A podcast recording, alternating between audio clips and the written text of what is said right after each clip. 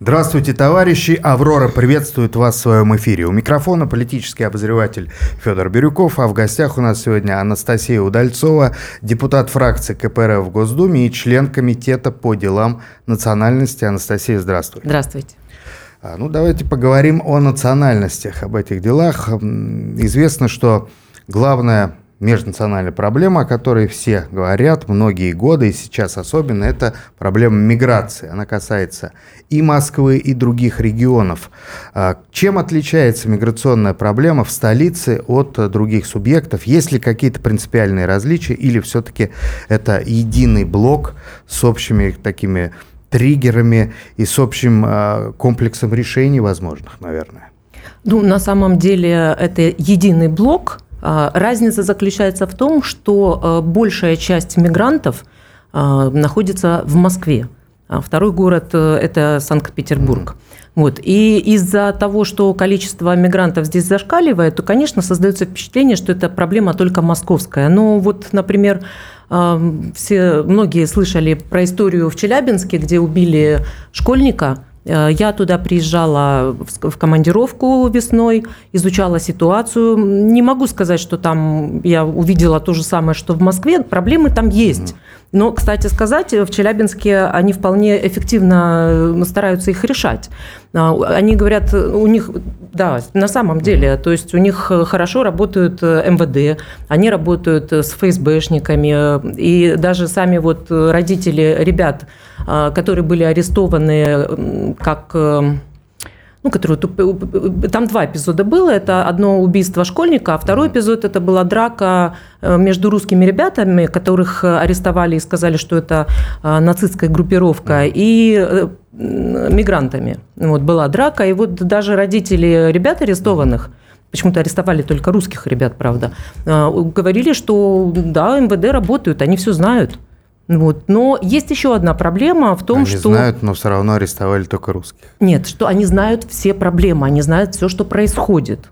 Вот. Но проблема еще заключается в том, что э, родители и потерпевшие не торопятся обращаться в органы правопорядка.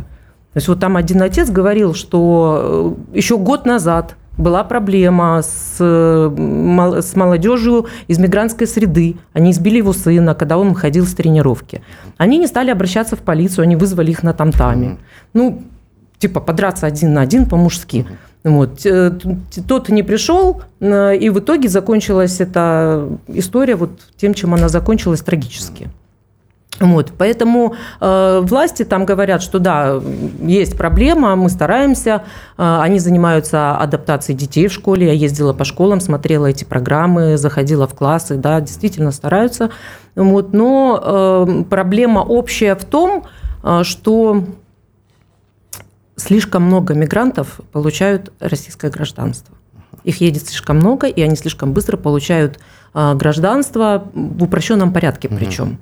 А потом это заканчивается тем, что начинаются разговоры, что вот они получили гражданство и сразу пошли оружие э, получать, да, спрашивается, зачем в большом количестве вот они идут э, за лицензией на оружие. Вот. Потом э, социальную сферу перегружает. И, конечно, коренному населению это все не нравится. Вот. Но на, на примере Москвы видно, что это реальная проблема, и создает она реальные угрозы. Зачастую слышишь, э, что не нужно винить мигрантов, э, во всем виновата экономика, чиновники. Ну и, по сути дела, их действительно же завозят. Но не только какие-то безликие чиновники, у каждого есть имя, фамилия, отчество и должность.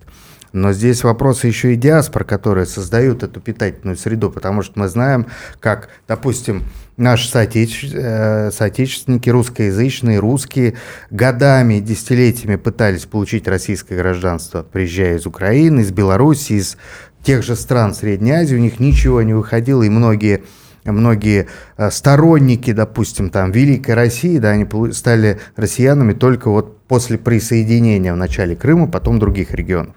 А, допустим, вот эти люди, пользуясь э, возможностями диаспоры, они получают действительно гражданство э, мгновенно практически, а потом фигурируют уже в криминальных сводках. Вот ты говоришь об интеграции, которую пытаются делать в том же Челябинске. Работает ли она? И почему почему все-таки трудовая миграция перестала быть, собственно, трудовой, а стала формой переселения и замещающей миграции по факту. Кто первично виновен? Чиновники, диаспоры или, значит, вот это стихийное какое-то переселение народов как исторический момент? Очень много вопросов. Сейчас я постараюсь вспоминать а, по очереди. Ты говоришь, э, диаспоры а, помогают им оформлять. Да? Ну да, есть там и такая история, но на самом деле очень много из Средней Азии получают э, гражданство именно по программе переселения соотечественников. И вот это действительно возникает вопрос, почему а, переселяют и дают гражданство не эм, этническим русским, да, как, ну, как бы это правильно было бы. И плюс э, даже, хорошо, пускай это программа переселения соотечественников. Э, кто такие соотечественники? Мы жили в Советском Союзе, все там изучали русский язык, там, да, в отличие от э, нынешних э, граждан Таджикистана, там, Узбекистана, которые русский язык, как правило, и не знают. Бывает даже ни на каком уровне, но тем не менее умудряются и гражданство получить, и на трудовую миграцию здесь прийти. Хотя они вроде как сдают экзамены на русский язык, ну, понятно, становится сразу понятно, что на самом деле там тоже процветает коррупция.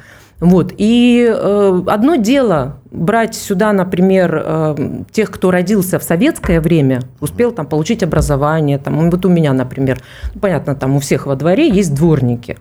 Вот те, которые постарше, они близки нам даже ментально в чем-то, да, это советские люди – я таких таксистов часто встречала.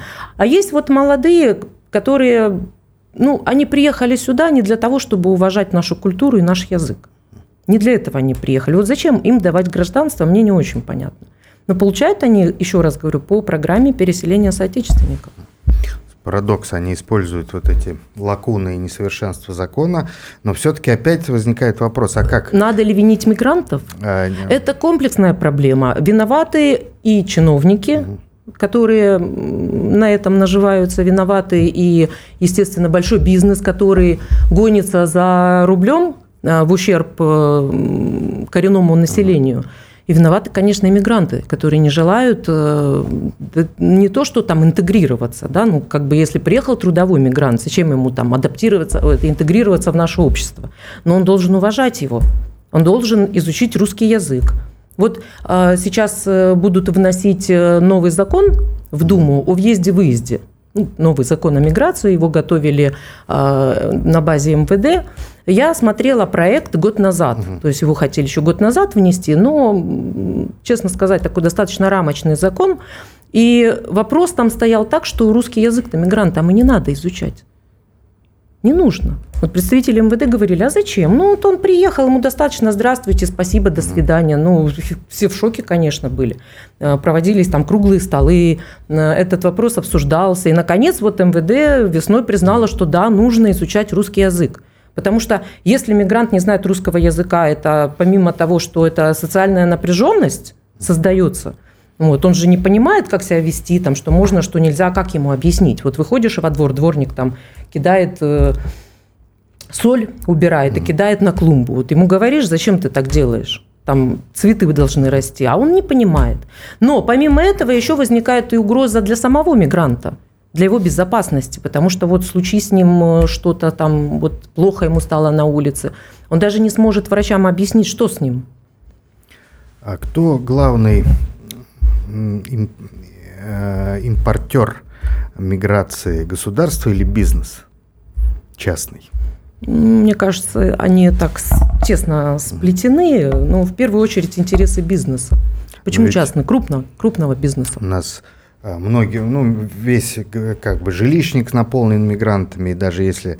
Кстати, про жилищник. Да. Я делала весной запрос mm. Сергею Семеновичу Собянину а, по поводу э, каков процент иностранных граждан в сфере ЖКХ.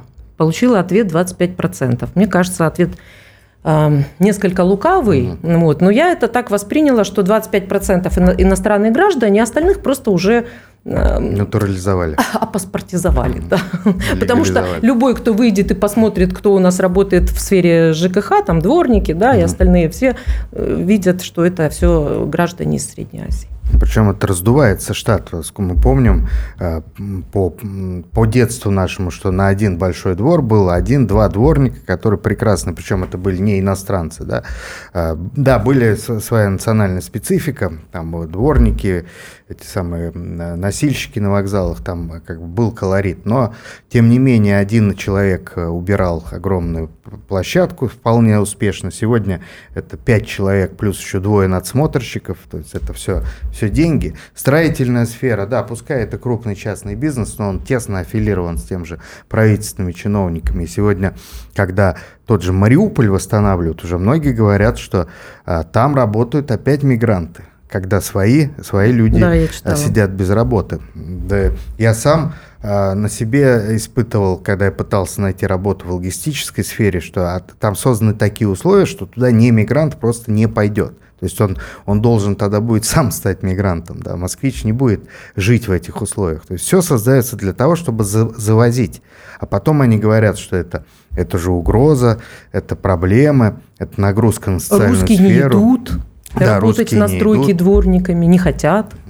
То есть все-таки корень, корень зла, э, он э, содержится в этой бюрократической, олигархической, прямо так скажем, системе, которая специально замещает. Не, ну, конечно, население. чиновники наживаются там на условных дворниках, э, строительные компании наживаются за счет завоза вот этой дешевой рабсилы. Это ну, действительно рабсила, потому что люди приезжают сюда в Санкт-Петербурге, настолько, а, настолько теневая вот эта история, да, я была на круглом столе в торгово-промышленной палате, там давали цифры, 90% мигрантов там находятся нелегально. То есть их завозят там, не пойми через кого, не пойми как. Торгово-промышленная палата, mm кстати, а, у нас сейчас идет работа по созданию центров э, подготовки в местах э, выезда мигрантов.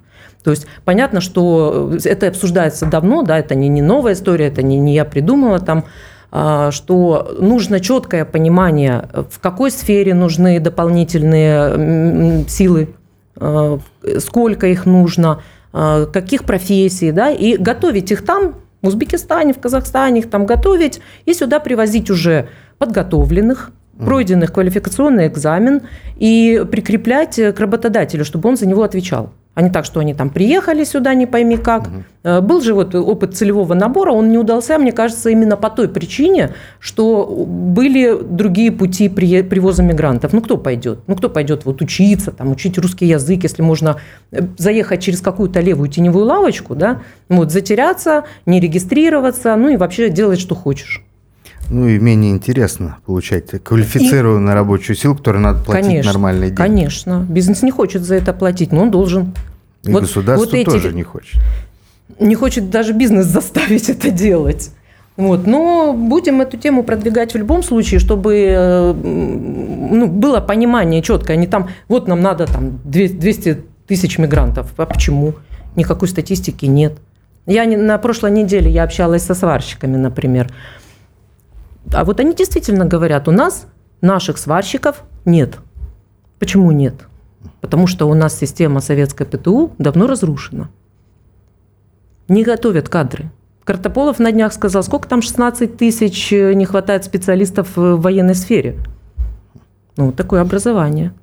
То есть вместо того, чтобы наших готовить, сварщиков русских, да, угу. ПТУ давайте восстанавливать.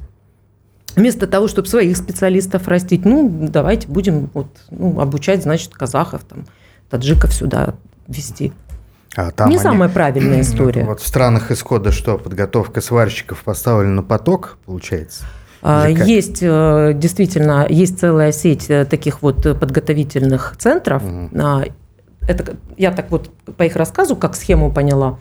А, например, выигрывается по тендеру какой-то угу. глобальный мощный проект а сварщиков не хватает. Набирают э, в стране исхода, обучают их там, причем они могут как с нуля обучать, на это уходит три месяца, угу. так могут брать их готового сварщика, ну, потому что там методики, технологии различаются, они мне там все это показывали, рассказывали, очень интересно на самом деле. А, неделю тогда вот они их готовят, объясняют разницу, вот как, как у вас так делают, а у нас надо так. Потом они проходят квалификационный экзамен и едут на конкретный объект уже работать. В чем проблема они такую систему создать здесь для своих граждан? для своей молодежи? Это вопрос не к нам. Мы давно на этом настаиваем. Да, это какой-то секрет Полишинеля практически. Мы же понимаем, почему. А, бытует эм, не мнение, а вот э, постоянно возникает спор, когда совершается преступление мигрантом, да, или там человеком, похожим на мигранта. А, некоторые говорят, что у преступников нет национальности, не нужно педалировать этот вопрос, другие указывают, что если не рассказывать, это, по сути дела, сокрытие фактов. Вот как ты считаешь, нужно говорить, что гражданин такой-то страны совершил преступление, или все-таки это разжигает ненависть? Я считаю, нужно. Я считаю, нужно, во-первых, потому что э, рост преступности растет, об этом говорят уже все. Это угрожает национальной безопасности в первую очередь. Об этом Пострыкин говорил. Да, вот, пожалуйста, последние данные на 6,5% за, за одно только полугодие Э, выросло количество э, преступлений, совершенных мигрантами. Также растет э, тяжесть преступлений. То есть, если раньше это были какие-то ну, более мелкие преступления, теперь это тяжкие преступления, особо тяжкие. Вот. И если эм, вот есть такая позиция, да, некоторые говорят, а что у нас, у нас тоже убивают, насилуют, там, грабят, да, ну, мне, мне не знаю, мне кажется, она, эта позиция какой-то немножко ущербная, поэтому давайте раз, э, условно говоря, если мой муж меня бьет, ну пусть еще сосед придет меня бить. Ну как так можно?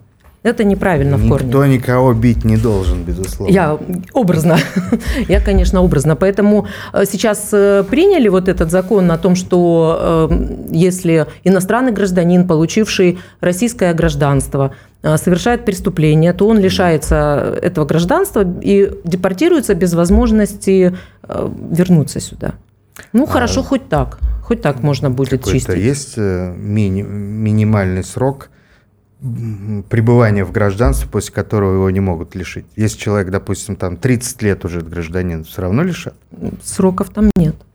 Но ведь тут тоже получится, скажем так, опасная ситуация – а, могут лишать гражданства, допустим, человек, который э, переселился из Украины, из Прибалтики, русских, да, из Молдавии.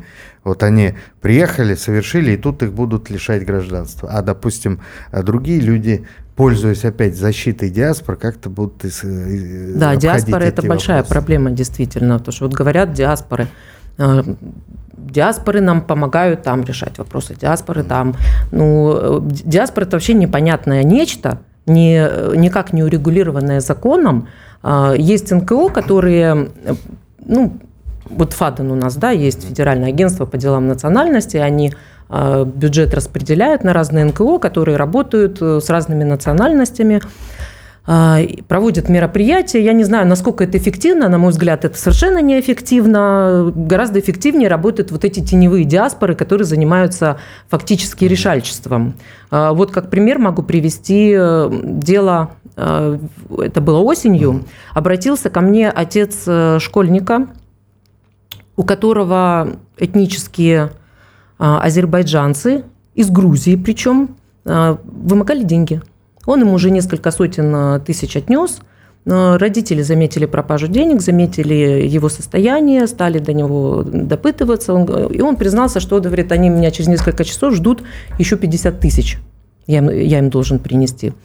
Они позвонили, обратились к нам, мы позвонили в местное, в окружное МВД, а они говорят, а, а что мы сделаем? Ну, что, они его опросили, этого отца, да. Наше давление поспособствовал тому, что преступники были задержаны с поличным, а дело не возбуждают. Приложили очень много, я не буду сейчас вот на нюансы вдаваться, да, мы приложили очень много усилий для того, чтобы дело было возбуждено, для того, чтобы э, эти арестованы были как, они пока еще не осуждены, поэтому... Подозреваемые, обвиняемые. Подозреваемые, да.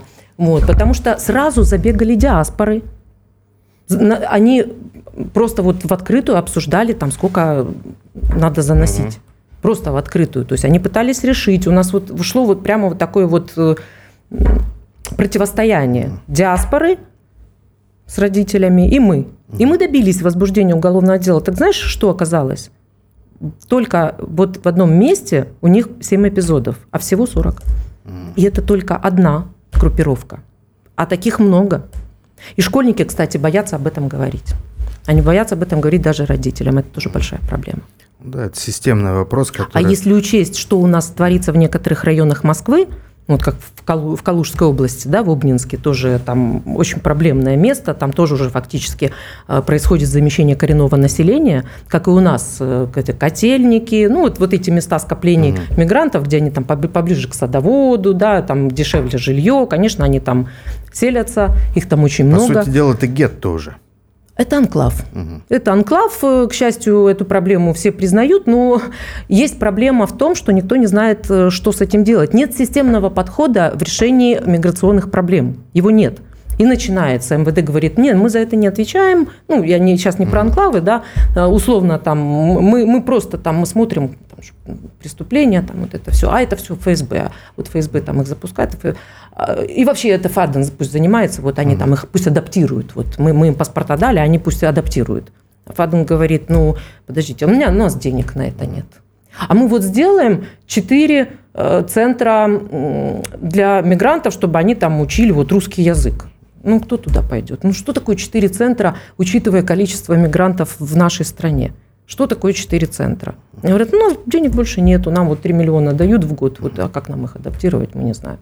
Вот. И потом, опять-таки, возвращаясь к тем, кто уже получил паспорта, у них уже есть паспорта. Вот зачем им идти там учить русский язык или там э, наши законы, нашу культуру изучать, наши традиции? Вот зачем им это? А, по сути дела, происходит то же самое, что в Западной Европе, то есть мультикультурализм, только там это спланировано, а здесь это стихийно и коррупционно. Может быть, даже не специально. Может быть, действительно иногда слушаешь чиновника и понимаешь, что ему вообще все равно, с кого брать деньги. Вот. Но предпочтительнее тот, кто не разговаривает по-русски, кто не понимает, кто не осознает своих законных Легче прав обмануть, и обязанностей. конечно. Легче обмануть. Э, да, но вот у обывателя существует как представление, мигрант – это обязательно житель Средней Азии, да, преимущественно. И тем более они иногда путают люди внешне э, граждан России, мигрантов, граждан, э, то есть жителей наших национальных республик. Но ведь есть и другие страны, которые поставляют нам мигрантов, но, может быть, они не особо видны. И в той же Москве, и на Дальнем Востоке наверняка это и китайский Китайцы, вопрос, да. еще кто-то. Да, и они тоже не адаптируются и не интегрируются. Они живут mm-hmm. в своем мире. А, это вот в Марьино, где есть рынок Москва, вот там очень много китайцев. Э, и на самом деле проблема еще и в том, что э, у них совершенно не урегулирован бизнес. Там тоже все делается в темную. Китайцы э, не хотят делать ИП, им проще выводить деньги через кого-то и товар завозить тоже через кого-то. Ну, тоже никто не хочет этим заниматься. Но от китайцев хотя бы нет проблем. Они не совершают преступлений, а, они там ну, не грабят, не насилуют, не убивают. Никто про это не слышит, согласитесь. Но они живут в своем закрытом социуме. Совсем закрытом. Чайно-тауны. Да. А еще какие-то есть вот э, диаспора, о которых никто не знает, но, но они существуют, делают бизнес, выкачивают деньги из экономики России в конце Очень концов. много денег выкачивают. Рынок Москва выкачивает очень много денег из экономики. Мне страшно представить, какие там суммы вообще крутятся. Я вот так сходу не смогу сказать, насколько а, кто-то еще закрыто живет. Да? Ну, вообще все анклавы у нас закрыто живут. А, и некоторые даже в школу детей не хотят водить. Вот э, мне рассказывали а, вплоть до того, что если к ним обращаются учителя, да, говорят, что вы в школу не ходите, они им угрожают наши дети, не лезьте, там, они там живут, вот в том же Обнинске живут. Ну, а что это, не закрытый социум? То, что они создают угрозу нашим гражданам, это же не говорит о том, что это открытый социум. Они живут по своим правилам. Школьный по друг, своим законам. Школьный друг, он в 90-х, ну, семья приехала из Еревана, чистокровные армяне. Тогда еще они э, говорили с сильным акцентом, но вот э, по прошествии 20 с лишним лет он даже избавился от акцента, говорит на прекраснейшем русском языке, и мне жаловался, они живут в одном из окраинных районов Москвы, говорят, там моим детям невозможно прийти в школу, там одни эти. Дальше я не буду эпитет э, произносить, который он назвал. То есть вот этот э, армянин урожденный, он стал настолько русским, что сам уже стонет от этой нынешней миграции, хотя он был тоже в свое время мигрантом. Но это совсем другие люди, действительно, это еще советское поколение, родившееся в СССР, которым не нужно было адаптироваться, которые приехали действительно жить нормально. Вот. А здесь мы вот эти волны, формируемые, видим, они в том числе, наверное, э, создаются для дестабилизации. Ведь да, вот, сейчас об этом тоже да, стали говорить. Неделю назад интернет облетел видеозапись, когда неизвестные люди специфического вида идут э, в, в районе Третьяковки метро и что-то там кричат такое псевдорелигиозное. Вот опять эпизод провокации. Так у нас... неделю назад. Это в апреле было Ураза Байрам. Нет, еще э, Ураза Байрам это отдельно. А был неделю назад как раз Стрелкова арестовали. И в этот же момент э, вот этот сюжет, что какие-то люди идут там что-то кричат. Нет. Это как бы якобы организованная акция протеста из-за э, вот этих акций силовиков в котельниках. Угу. То есть этим тоже никто не занимается, никто их не остановил. Попробуйте там коммунисты выйти или русские националисты в количестве там более двух человек, их сразу Это же... даже с одиночным пикетом да, одиноч... А легко а здесь, заберут. Пожалуйста, вот. И как бы власти молчат. То же самое было с этой со строительством мечети, которую вроде как отменили. Э, сколько-то, две недели бушевали страсти, взаимные угрозы все там друг друга, значит, на стрелки вызывают. Потом при, появляется образ Светлой Собянина, говорят, ничего не будет. Ну, а это же не, не просто так.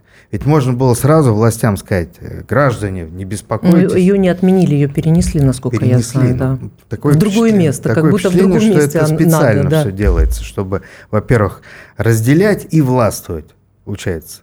Так ведь сейчас выборы мэра, и вот Смотри, какая волна опять этих новостей, связанных с миграцией, пошла. Ну, кстати, заметь, э, опять начали появляться движения националистического толка с нулевых их не было. Помнишь, как ходили там на русские марши, да, там с хоругвями, потом как-то их зачистили, ну вот, ну и мы прекрасно, в принципе, понимаем, кто их взращивает и кто их зачищает. На и сейчас они опять ходили, начали появля, появляться. Ходили разные люди, и потом все-таки, да, есть идеологии, которые, если идеология не запрещена, и, по сути дела, человек ничего плохого не э, говорит, не призывает, не делает, но его позиция, допустим, русского националиста, это не повод запрещать. У нас сейчас какие движения появляются? Мы видим новости, что задержаны какие-то группы, да, ребят, которые... Ну, как там, в Челябинске, да. Да, странным образом, что всегда вызывает подозрение, вот задерживает праворадикал, так называемый, которому лет 18-17, и он называет статьи, в соответствии с которым он,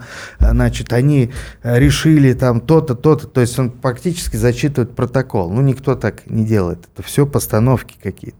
Это, видимо, отработка э, не, в ну том смотри, числе ну задания. вот в том же Челябинске, да, вот взяли вот этих ребят, говорят, вот скинхеды. Угу. скинхеды. Ну, во-первых, давайте начнем с того, что э, появлению таких группировок что-то предшествует. Они же не появляются на ровном месте. И если действительно там, э, как у нас в Перово, у меня за одну неделю двух знакомых избили, просто вот они шли вечером, да, в темное время суток, просто их избили э, молодые люди из Азии, ну, вот через неделю история повторилась уже со вторым моим приятелем. Они, причем между собой знакомы. Просто избили, вот человек остался в луже крови, они ушли. И, конечно, будут появляться разные группировки. С этим надо работать, нужно проблему нужно предотвращать, я бы сказала. Но да, почему-то никто не стремится среде это насилие делать. это всегда существует, а тем более сейчас с техническими средствами оно а, тиражируется молниеносно. И все русские, не русские, там, а, мигранты, они все бравируют этим. Есть целые вот сообщества, где да. все это сразу выкладывается. Они даже, по, по сути дела, они доносят тут же на себя, да, вот это вот готовый материал, как они там да. друг с другом. Ну, вот этих ребят в Челябинске, например, просто при задержании в телефонах нашли записи, угу. что они делают но опять-таки, почему-то русских ребят э, арестовали, а ту сторону нет. А это еще привычка с 90-х годов. Более того, я тебе скажу, что потом же вот эти мигранты получают э, гражданство, они идут э, на должности, в МВД в том числе, они отмазывают своих. И действительно получается, что им можно все. Вот это и есть мы уже, уже замещение властей. Мы получается. интернационалисты, да. Слушайте, ну сейчас не Советский Союз, сейчас не советское время. Если вы не можете работать и выстраивать отношения, то хотя бы не допускайте таких историй. Ну а как интернационалисты, видите, что вот такая политика властей в той же Москве по замещению, по, по сути дела, отказу москвичам и другим гражданам в э, получении работы, потому что такие условия создаются. Это э, не просто экономический интерес, это сегрегация по национальному и там, административному, территориальному признаку. Да, и, и искусственное создание социальной напряженности. Ведь эти проблемы, они ведут к дестабилизации общества в целом. Нам говорят о единстве, нам запрещают размышлять о решении проблем, поскольку объявляют это экстремизм, но по сути дела они работают на развал страны, а, как это было там в Советском Союзе. Единственная скрепляющая сила, русская патриотическая сила, она по-прежнему под подозрением. Настолько Путин может называть себя русским националистом. Или Медведев. Все остальные нет. Ну, вроде Демушкин тоже так себя называет. Так Демушкин сидел за это. Это да. Вот. Разница. Все, все сидят только в разных местах, кстати говоря. И а, тот же Демушкин, он а, провел, прошел а, такую глобальную эволюцию взглядов благодаря вот всем этим, ну или вопреки даже этим событиям. А другие деятели, они как бы ни за что не отвечают. И у нас существует и э, не русское националистическое движение, и всякие там эти национально-культурные автономии. Да, вот, даже внутри далее. страны, да. Вот.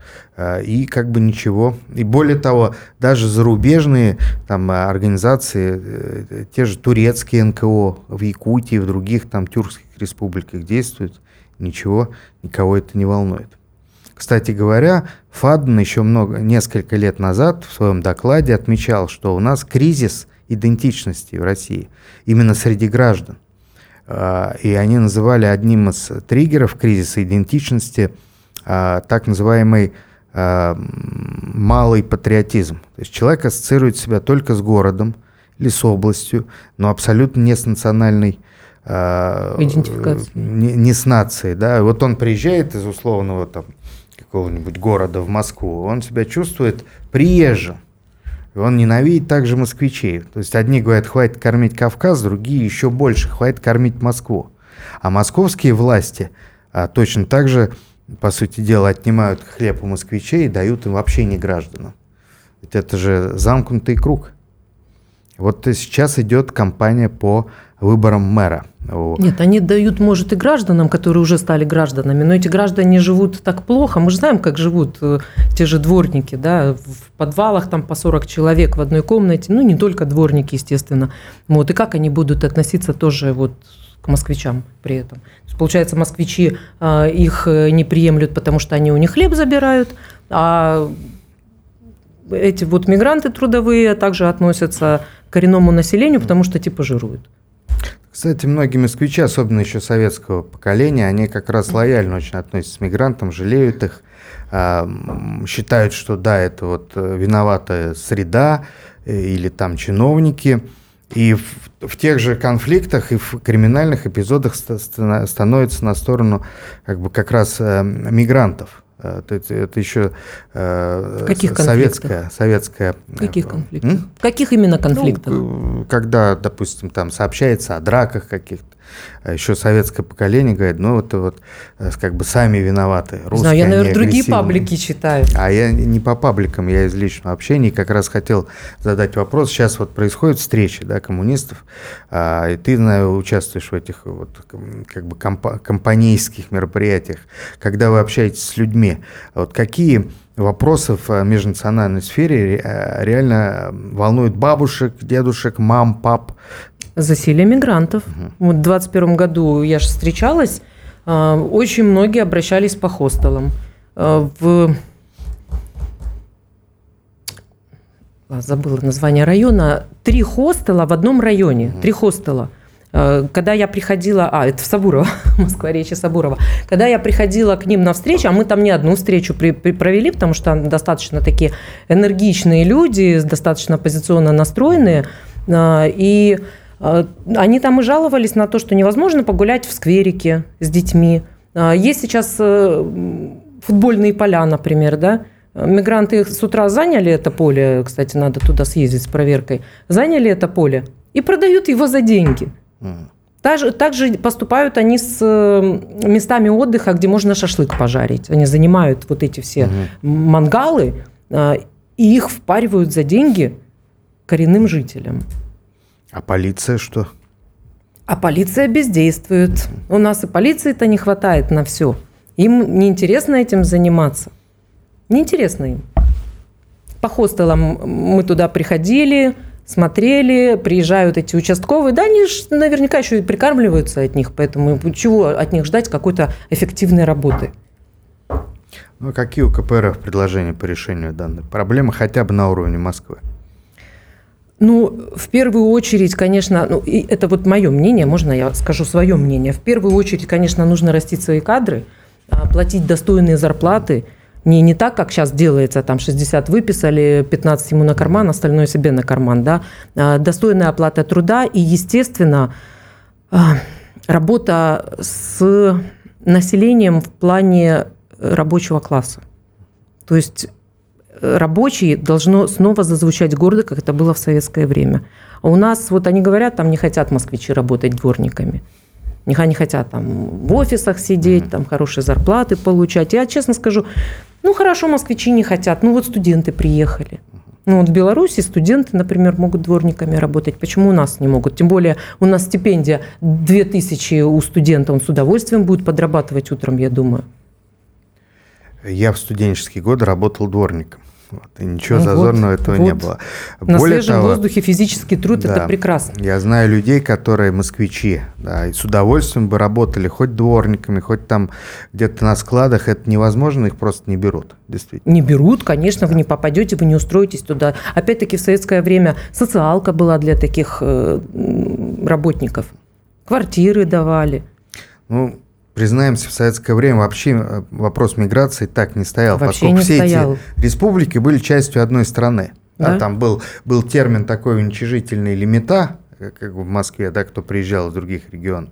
А так, в принципе, э, такой внутренней миграции не было, потому что развивались республики, и наоборот, даже РСФСР была как бы донором многих других, и там в национальной республике зачастую жили лучше. Это сейчас мы, как осколок Советского Союза, принимаем на себя Да, все вот эти мы, мы пожинаем плоды развала Советского Союза на самом деле. И э, если первое время еще держались на старой закваске, то сейчас этой закваски практически не остается вот эти вот мигранты из Средней Азии, мы говорим именно про них, да, потому что э, с новых территорий, там, с Украины, которые едут, это немножко другой культурный код, эти люди гораздо ближе к нам.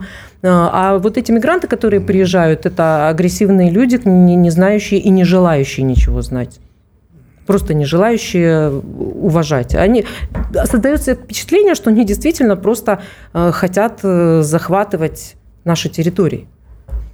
Э, прошло с момента краха СССР 32 года, государство, власть, она не предложила, по сути дела, никакой, никакого нового решения проблемы. И уже говорить, что ну, мы на переходном периоде, ну не приходится 32 Нет, года. Да. 40 лет Моисея евреев древних. И результаты налицо. Смотрим на, да. на Украину и видим результаты.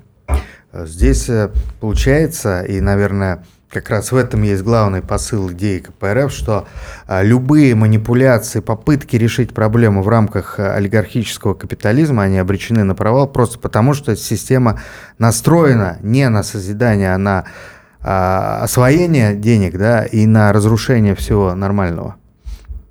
Вот это понимание у избирателей э, формируется сегодня, когда они видят, к чему привела, привели эти 32 года. Или ну, иллюзии сохраняются пока?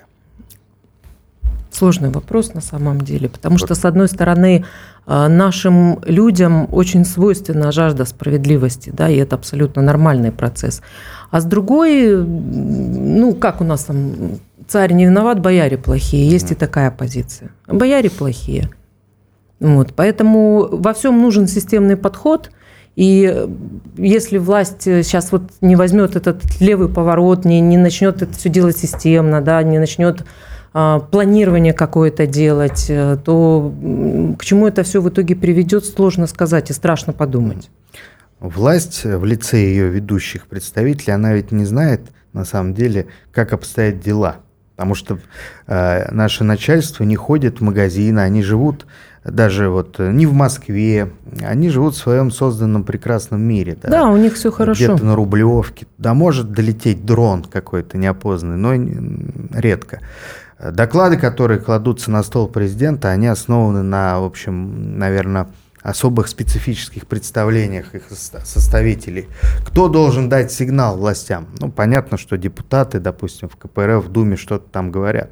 Но э, избиратель сам должен прийти Знаете, вот на те же выборы. с чиновниками федерального уровня, я могу сказать, все они проблемы, чиновники федерального уровня, они проблемы прекрасно видят и знают. Вот даже по миграции общаясь, они их сами озвучивают но они не знают, что с этим делать. Но они а потом не у нас этого. ведь э, есть еще э, такая проблема, что властям не нужны э, граждане, которые будут сильно качать за свои права.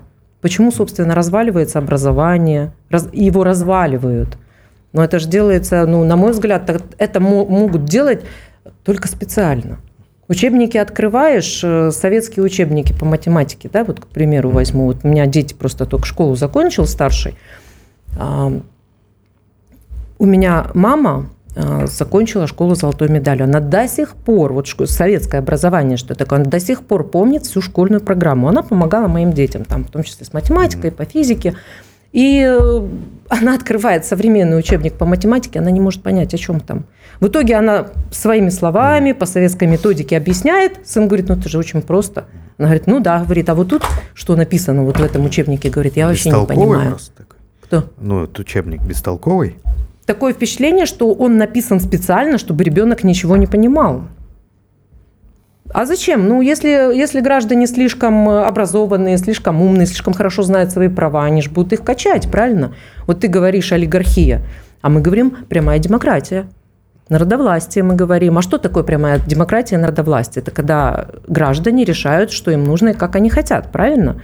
Это референдумы, причем самых разных уровней. Где у нас референдумы? Хоть один был, платные парковки вводили, обещали референдум, провели? Нет, не провели, обманули. Не дают проводить референдумы. Мы не раз пытались, мы даже пытались районы проводить. Не дают. Ну и с другой стороны есть еще одна проблема. Это то, что сами граждане уже мало во что верят. Вот. И, конечно, то, что закручивают гайки власти. И люди иногда просто боятся. Это, это беда вообще, конечно, людей. Им нужно помогать в этом смысле. Вот. Ну и инертность присутствует, конечно. Инертность присутствует. Но единственный законный способ показать хотя бы недовольство а, больших масс населения – это массовый приход на выбор и голосование против партии власти. Это же понятно. Да. Все остальные способы нереальны просто-напросто. Причем прийти ножками именно да. на участок, да.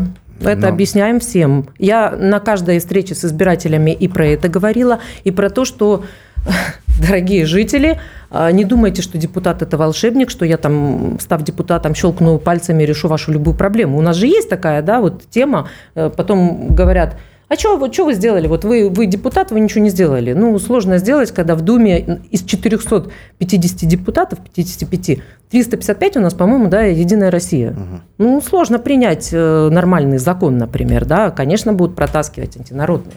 Вот. И э, поэтому э, гражданам в первую очередь нужно приходить и голосовать на участках лично. А у нас культура голосования очень низкая.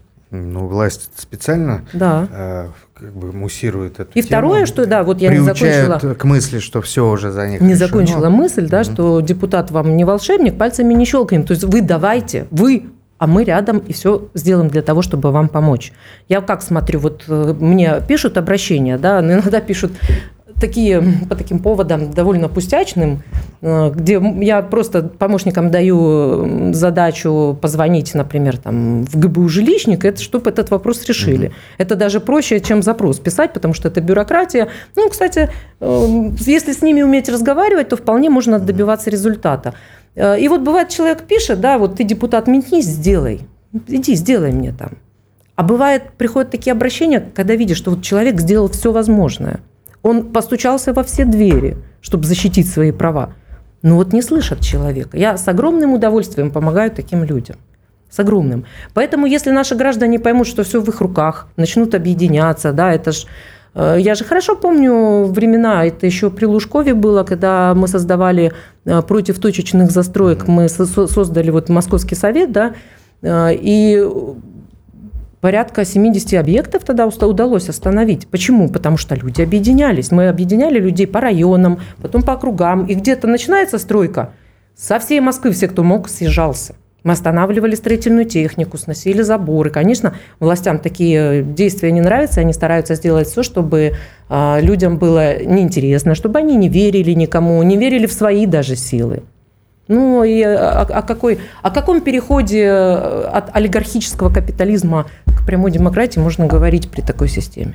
Эффективность народного депутата впрямую зависит от э, активности его избирателей. Очень во многом, очень во многом, да. То есть, если избиратель пассивен, депутат, ну, фактически бессилен, получается. Ну, решить э, проблему, скажем, с теми же застройками будет очень сложно. Как пилось. Ну, вот как обращались ко мне, тоже построили ЖК, это частный застройщик, естественно, пообещали, вот тут вам будет садик во дворе, вот тут будет школа, а здесь будет паркинг. И на месте паркинга решили сделать как раз хостел для мигрантов. Mm-hmm. Вот если бы все жители вот этих домов, вот этого ЖК вышли и сказали «нет», отменили бы. Но жители пассивные и инертны, к сожалению. Как поется, и то там они были поется, молодцы, и да. остан- приостановить удавалось. Как поется угу. в интернационале, никто не даст нам избавления, ни бог, ни царь, ни герой. Добьемся мы освобождения, освобождения своей да. собственной рукой. Только так. А, и вернем будущее тоже только вместе. Поэтому обращаемся к нашим зрителям. Голосуйте живьем ногами и на бумаге, не доверяя никаким псевдотехническим достижениям. Только так власть может услышать ваше мнение. Анастасия, спасибо за беседу. С нами была депутат КПРФ в Госдуме, член Комитета по делам национальности Анастасия Удальцова. Вел программу политический обозреватель Федор Бирюков. Смотрите «Аврору», мы говорим и показываем правду.